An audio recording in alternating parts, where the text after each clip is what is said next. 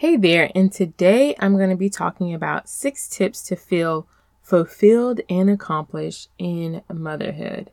Man, this is something that I struggle with tremendously when I transitioned from corporate life to being home with my kiddos. I was so excited that I did not have to get up and punch somebody's clock and do what they tell me to do, but I quickly realized that I still had to get up and I still had to do what my little people wanted me to do.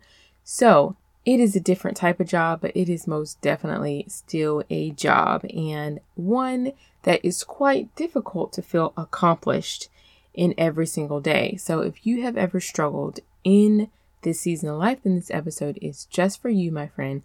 I know you will leave encouraged. Grab your favorite drink and your favorite spot in the house. Ignore those clothes and let's dive in. You deserve it. Hey friends, and welcome to Transformed Empowered Mindset. I truly understand what it feels like to find worthiness, purpose, set boundaries, and feel validated as a stay-at-home mom. So if you're ready to find strength through faith to overcome negative thoughts, set goals and boundaries, transform your mindset, and be encouraged, then my friend, you're in the right place. Let's show up with the magic that we've been given by our Creator. So go ahead, reheat that coffee or pop that kombucha and let's dig in.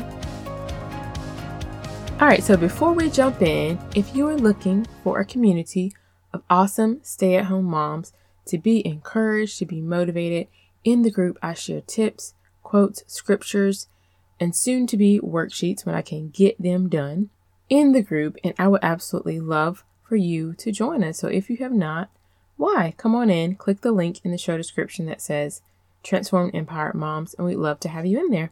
All right, let's get to it. So today I'm going to be sharing with you 6 tips to feel fulfilled and accomplished in motherhood. Yes, feeling accomplished is quite a battle and a struggle some weeks for sure. Like before I had a routine, I really did not feel accomplished at all. I was like, did I get anything done today by the end of the day? It was just, I just felt like, what did I even do? I'm like so tired and don't even remember what I did. And so before I had a routine, I was all over the place. I was just like throwing spaghetti at the wall, feeling so overwhelmed, feeling so out of control. Like so glad that through personal growth, I was able to realize what was needed. And so that is what I want to share with you guys today, because I do not want any mom to struggle the way that I did. I was majorly depressed, almost had to get on medication, almost threw in the towel in this season of life for being a stay-at-home parent. I truly felt it would be so much easier just to go back to work and everybody would be better for it. Well, that is a lie and a trick of the enemy, and I don't want anybody to fall for it, because this is such a beautiful season, such a short season, truly. And you grow into someone totally unrecognizable and with a future that you could have never imagined if you allow it. And if you look at and shift your perspective in this season of life. And that is what I want to help you do. So today I'm going to share with you these 6 tips, and I hope that they will be very encouraging to you and truly help you start to feel a sense of fulfillment, which really comes when you have a shift in your perspective. I truly feel that comes from having routines, habits, that sort of thing in your daily life. So the first is to have a morning and night routine. I would not survive without a morning and night routine. And I remember when I would just allow my kids to wake me up, and then I would kind of be dragged out of the bed, and I would go brush my teeth and do all the morning stuff. And then they're screaming for breakfast, and then I fix breakfast, and then like they literally are just dragging me through the day is how it felt. Okay, we want to go outside, and then now we want to do this, and I'm just like, what is going on? Where's my coffee? And I need to put clothes on. Like totally feeling just all over the place. So when I created a morning routine and a night routine, my day runs so much smoother, and it includes, my morning routine includes me getting up early. So it's so funny. I am not a morning person, but now that I have 3 girls, I thrive on my quiet time. So I'm absolutely a morning person now. Like getting up is, for the most part, not an issue. As long as I can get in the bed on time, it's no problem getting up and having my quiet devotion time and stretching and having my coffee and doing those things before my kiddos get up. And now I'm in the right mental headspace to teach and train them and to help them know that we have a routine and they have to be patient. And what I mean by that is, you know, if it's not 7 o'clock yet, I am not fixing breakfast. I make my girls wait till 7 and then they can have breakfast because they have to learn patience. And then I want to teach them to drink water first. So all the little pieces, all those little things. And the same for at night. We have a nightly routine that I thrive on. Like, I need my time at night. So we have a routine and a bedtime so that we can try to get them in the bed on time. And kids like a routine. They like to know what's going on as well. And that's something else I do is I kind of tell my kids what we're going to be doing next and those sort of things. That's just kind of my personality. If it's not yours, don't worry. But kids like a routine as well. Don't let them trick you into thinking they don't. They like a routine.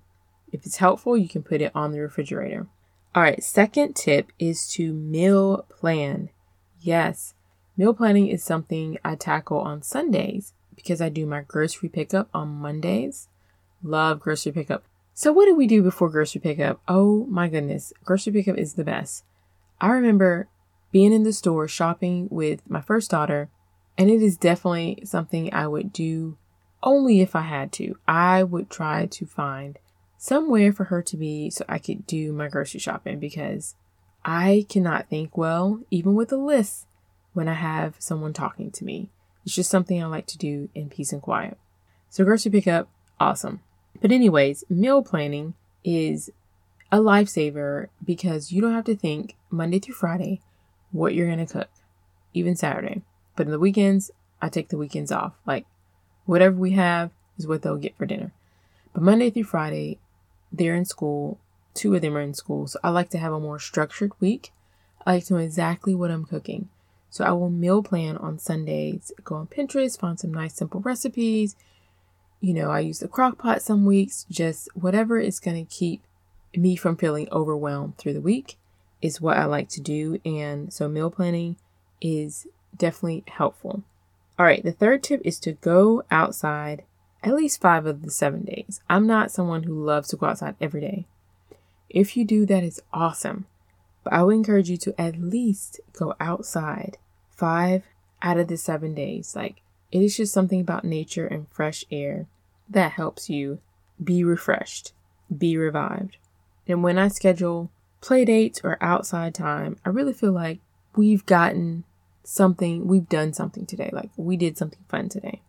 And it is nice just to go to the park with my daughters and I, but also to have play dates and connect with others. You really see that you're normal when you hang out with other moms and you talk to them. We all deal with the same stuff for the most part. So definitely go outside, have play dates a couple times a week. It truly does help you feel a sense of fulfillment. Number 4 is to get into a community activity. During the week, before my middle daughter started school, I would have her in swim lessons.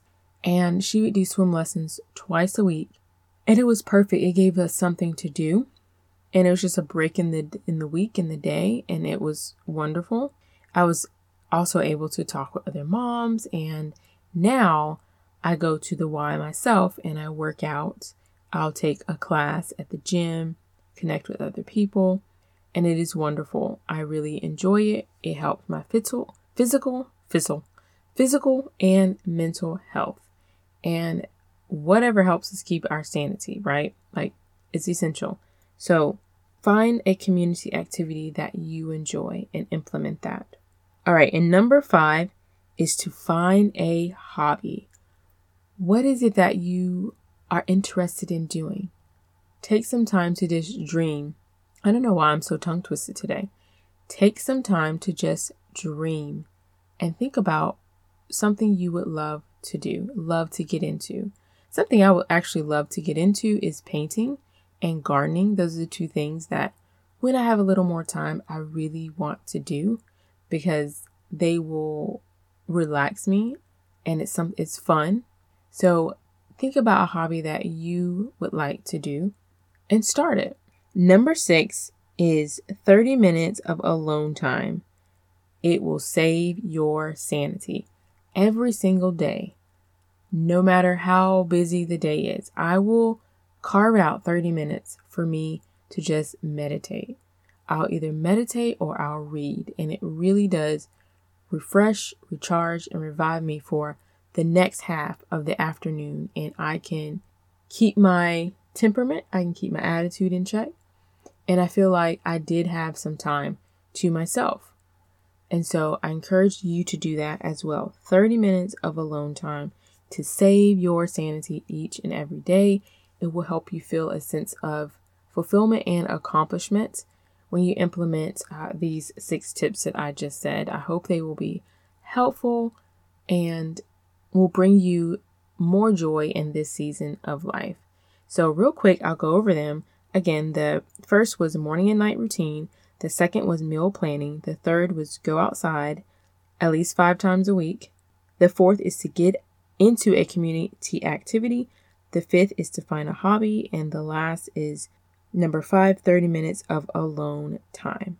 So my friend, I hope you will implement those this week and that they will help you so much in this season of life. Thank you so much for listening. Remember, feel free to email me anytime at support@kimberlysexton.com. I would love to hear from you.